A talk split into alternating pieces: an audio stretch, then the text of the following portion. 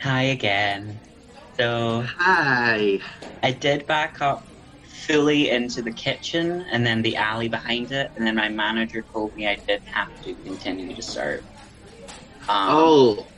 Right. So your box, um, your box is currently being filled with napkins. Um, right. Okay. the box I, I'm just. I'm, Don't worry. yeah. Yeah. No. No. No. No. No. No. I know. I know. I know. Thanks. I'm just. I'm just like. I'm just like mentally wondering whether I should have just like got a packet of Kleenex instead. But, um, no, it's fine. It's fine. It's fine. I'm, I'm, uh, if you've already started, some Kleenex it's fine. thrown in there as well? Like we won't No, no, no. Uh, well, no, that would just be putting a hat on a hat. But um, and you know, I think that's distasteful, and you should always take one thing off before you leave the house. Um, but You know no, no, no, that's fine. tasty? That's fine. Do you know what is very tasty? Uh, Um, our daily blend coffee. We do a new Oh. one every single day, and um, it changes depending on you know purely coincidence, maybe planning and some mm, astral premonition of who's coming into the cafe at each point. But Well, that sounds exciting. I mean, I don't blend daily. I normally do it, you know, once or twice a week, sometimes on a Friday if I get booked. But yeah, sure. What what what's today's what's today's special? so today's daily blend is a cup of. How do you go about generating creative performances from inspiration to the final product? It's a bit wordy, but it does fill your mouth. That is a mouthful. I better empty my mouth now. Um, and the thing that's going to come out of my mouth is going to be a kind of like, I guess I draw inspiration from a lot of places. Sometimes there'll be something in kind of culture that is intrinsically camp and must be parodied. Um, and if it's something that has a costume challenge to it, then I will probably lean more towards that. Um, I think I always kind of, in my head, say a performance should have a surprise every minute at least. Or, or no, a, a, that's not true. A performance should have three major surprises in it. Um, if that's burlesque, it kind of like does itself. But I think uh, otherwise, if, if it's in drag, you need. I always try and have some sort of interesting prop or something cool that the costume does, or if it's a soundbite um, or some like song that comes left of field. Um, but yeah, so whenever I choose, I think I'm trying to think. So sometimes I'll choose like a character. So I've got like a performance as Pepe Le Pew, or I've got one as Lady Penelope from Thunderbirds, or as Bruce Bogtrotter, or Hormone Monstress. Like there's a lot that comes in the kind of field of cosplay, and then other ones that I think when I went because I studied theatre, and something that I was always aware of was like kind of signs and making interesting things happen on stage and how to represent things in minimal ways. So it's like, oh, you can, you can represent the ocean by just like uh, waving a blue, of blue fabric. It's like, oh, maybe you can just wave your arm, or maybe you can just do whatever. Um, Maybe you can Um, just wave at someone, you know? yeah, and they'll be like, Take it oh, down to its bare essentials, you know? the waves. Yeah, where's Katrina? Um, and as in Katrina and the waves, not Hurricane Katrina. Yeah. But yeah, um, I'm very glad Uh, you clarified that there. yeah, I know. I should. I, I why do they always name like hurricanes after like females? Oh no, they don't. Do they? Do they have hur- hurricanes after males? no, um, I believe it's just like standard names and stuff. But, um, Ah. don't I, 101 I honestly. baby names for tropical storms. Um, but yeah, uh, so, uh, huh, and another thing that I kind of realized very quickly into doing drag is that literally every single thing on the planet has drama. Like everything has. Uh, every inanimate object, every person, every animal has a narrative and has a drama. If you're, if it's a stapler, the staple has to get the pages pushed together. It can run out of staples, and if you wanted to, you could do a whole routine about that and about like I don't know, um, filling yourself back up. I don't know. There's plenty of like ways you could take that. Um, so I just kind of look at things that I think I haven't seen before. I haven't seen people do, which is it was a lot easier when I started drag because the drag world was it was growing big but it wasn't quite at the mass stage that it's at now. Um, so I kind of had to accept, you know what, probably things will be done uh, before by someone else, but if I've not seen it, I'll still go for it. I see. Okay. So Yeah. You were talking about some of the places you can draw inspiration from. What would you say is the strangest place that you have drawn inspiration for a performance? like I think all my performances nowadays are very kind of palatable by my old standards. Uh, like even like I've got one called Snot Girl that's about bogies and tissues. But I think that makes a lot more sense even because I was thinking I used to think one that was very weird was like a Girl Scout who got high off her cookies and then experienced the history of cookies through the medium of cartoons was like I think that was literally the name of the of the track. I also did a singular cell organism once, and another time I was a lemsip.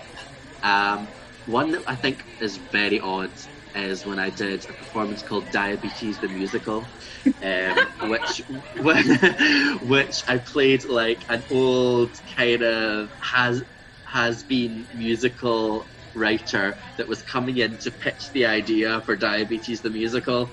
Um, so I'd written some songs for it, and I was like jumping back and forth playing all the characters in this like shitty thing. But it was like 11 minutes long. It was like very long um, for so it something didn't fully was- become just a pitch meeting for a musical. Oh no, yeah, it was like it was like people came up and they were like, "Are you, are you doing this musical?" And I was like, "No," and I was like, "I was like, I, I know this was this was quite a lot for just the the punchline of diabetes the musical." Like, um, How much did you write for of Diabetes the musical for this How one performance? I'm trying to think. I think there's three songs for. I, it's been a while since I, a long time since I've done it. I can remember at least three songs. I think there might have been a fourth. I think I might have written four songs. Um, nonsense. That's so much. That is just so much effort for one singular performance as well. Yeah. Like, so does that affect the way that you view other performers or other performances? Do you do you get Um, engaged um, by like how much concept goes into other people's performances? I mean, it seems I like yours have a lot of layers. Yeah, uh, like, yeah. The thing, I, I if there's an if, if I see another performer that's doing something similar to what I'm doing, I absolutely adore it. I love it because obviously that's kind of my favorite type because that's why I do it. Um, and I think I think initially, I think when I started drag, I was maybe a wee bit kind of internally snooty. I never admitted it to anyone. I would tell everyone they were great, but I think internally I was a bit like, mm, maybe the like, where's the concept? um, and uh, but I think you know, as time's gone by, um, and I've like entered into other avenues, like I've been going to dance classes and I've been like sewing and doing all the stuff that I've been doing. I'm like, okay, there's a hundred percent value, and I, I knew that anyway. I knew that anyway. Um, I think it's. um, I think nowadays I'm drawn more to a stage presence than I am anything else. Someone that can command a stage really well with good emotion.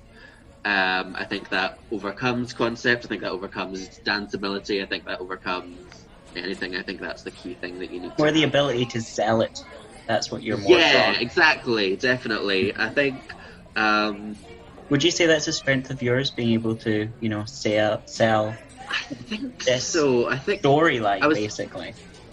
Yeah, I think so. I was talking to someone recently, um, and What's that like? Something- This is my own so my only social interaction I get is at work. What was it like? what did they smell like? I need, Oh. Need details. well, um, I don't know because we were both wearing coverings, obviously, and uh, not in each other's homes. It was across Messenger. But in any case, um, yeah, and something I've realised I don't tend to ever really do is kind of break the fourth wall. So I will, I like, obviously, I'll interact with audience and I'll do X, Y, Z, but I always like commit to the character that I'm doing 100%. There's never any kind of like wink or like nudge nudge or like stupid face of me not taking it seriously. So even when I'm doing something completely ridiculous, like I'm being like an insect or I'm being not and bogies, like you know, I, it's stupid, and it, but I I, I make sure that I'm being that like embodying that thing as much as I can and like mm-hmm. acting it out because I think I don't know. It's just the type of performer that I am, at least, and I think that helps. Yeah, it's not like you're necessarily taking every character as serious as possible, but it's a, it's not really a nudge, nudge, wink, wink. Look how ridiculous Yeah, sort of thing. It's Yeah. sort of embracing what you're doing.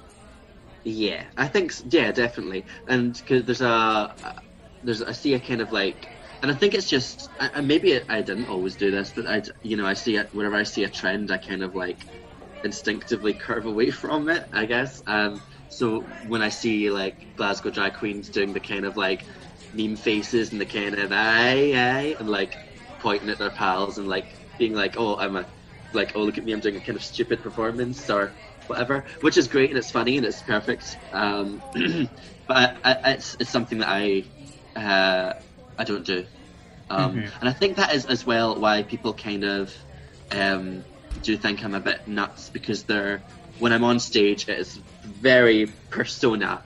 Um, it is very much like I'm playing a role, I'm doing what I'm doing, and there's not there's I don't know maybe a kind of not always a layer of like humanity the way that some other queens have about them when they're on stage. Like they're like, oh, I'm just up here and it's me, your pal. Oh. That's yeah, In fairness, you are an inanimate object 90% of the time during performances, so that does explain a lack of humanity in that regard.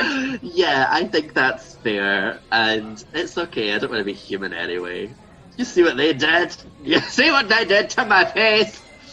um, I don't know who I was being there, but um, yeah, probably an old tree. Um, but yeah, uh, I was just gonna say just that um, uh, sum up what's inside that coffee cup. yeah, um, just before you finish off the last couple um, swigs of that, um, what would you say is important to know when you, if someone was to start trying to push boundaries and do more creative performances? What would you you say would be the best way to go about taking um, having like a really good inspiration, but not knowing where to go with it? yeah, Where I how think- would you say the best way to complete I that? think I think for years I definitely I I- think I looked at everything that made up a drag performance and like deconstructed it and I probably deconstructed excuse me too much uh, to the point where I was uh, making these like 14 minute 20 minute numbers of like spoken word mixed with a million things and I think that while I thought that was fun and I think some people were along for were enjoying it and stuff I think it I think it does alienate a lot of people. So I think whenever I do slots now, my numbers nowadays are a lot more palatable. So I th- and, and and I don't feel like I've lost anything in doing that and like cutting it down and making them more kind of streamlined. Um, so I think you find inspiration, if you've got your inspiration, yeah, I think I think it comes back to what I said earlier about finding the drama in whatever it is you've done. If you want to, if you're like, oh, it would be really cool. Like I've got this fabric and I want to dress up like I'm a pair of curtains or something. Be like, well, curtains get opened. Curtains like um, have to be sewn. The uh, I don't know. Curtains are maybe a bad decision, but you know, I, I think just look at the narrative of the object or the crazy thing that you're doing. Even if you're not doing a thing, you're being like a concept or like something that's not physical in this world. Um, I think pinpoint it, make sure it's fun, and make sure you're not overwhelming the audience with a kind of niche backstory that doesn't have a payoff. You can go like if you want to go niche and go like heavy in the narrative, you just need to make sure that there's enough of a payoff to justify how kind of out there you've gone. And a payoff can be like a great song that resonate that uh, subverts itself or a prop or a trick or something. Yeah. Okay. Well, um, just before we finish off, do you have any final thoughts about um, how to go about generating creative performances? Just before, we, Um, just before you finish that last sip in the cup there. um, yeah. Oh, I'm just like rimming the rim with my rimming finger right now. Um, Rimming I the rim with your ring finger. No, my rimming finger. No, I'll Oh, never I get see. married. I'm Partly because I'm a, I'm allergic to metal. I'm actually allergic to coffee as well. But you know, nonetheless, uh, I think I would don't look for inspiration on your Instagram. Um, I think what you'll always get there is dead ends and frustration, and you'll just end up copying people and being stuck in a kind of pool of someone else's creativity. I think look to other things. I like nature documentaries. I really like the insect episodes. They're so good.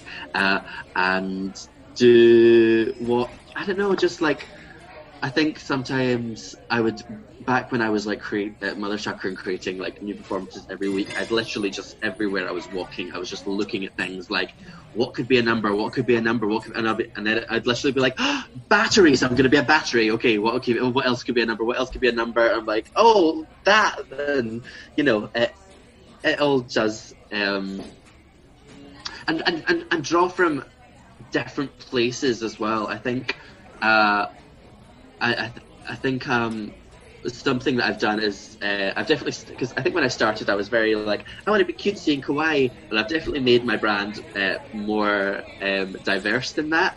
Which is probably like a bad thing from a marketing perspective, to be quite honest. But I, I don't know, it makes me happier to have like a wide range of like looks and things that I can do. Um, and I think as a result, it's improved me as a performer. So yeah, don't be yeah, don't be afraid to go off brand. It'll always surprise an audience. Yeah. Okay, well, thank you very much for that. Um, you did mention you were allergic to coffee, so I am gonna run and get you an EpiPen because there is some Oh. swelling going on right now, and I just thought that was your face. Oh Now I feel stupid. no! Oh yeah, it does this sometimes, but yeah, um, just yeah, if you just get that ASAP, it'll like stop the dying um quite quickly. That'd be great.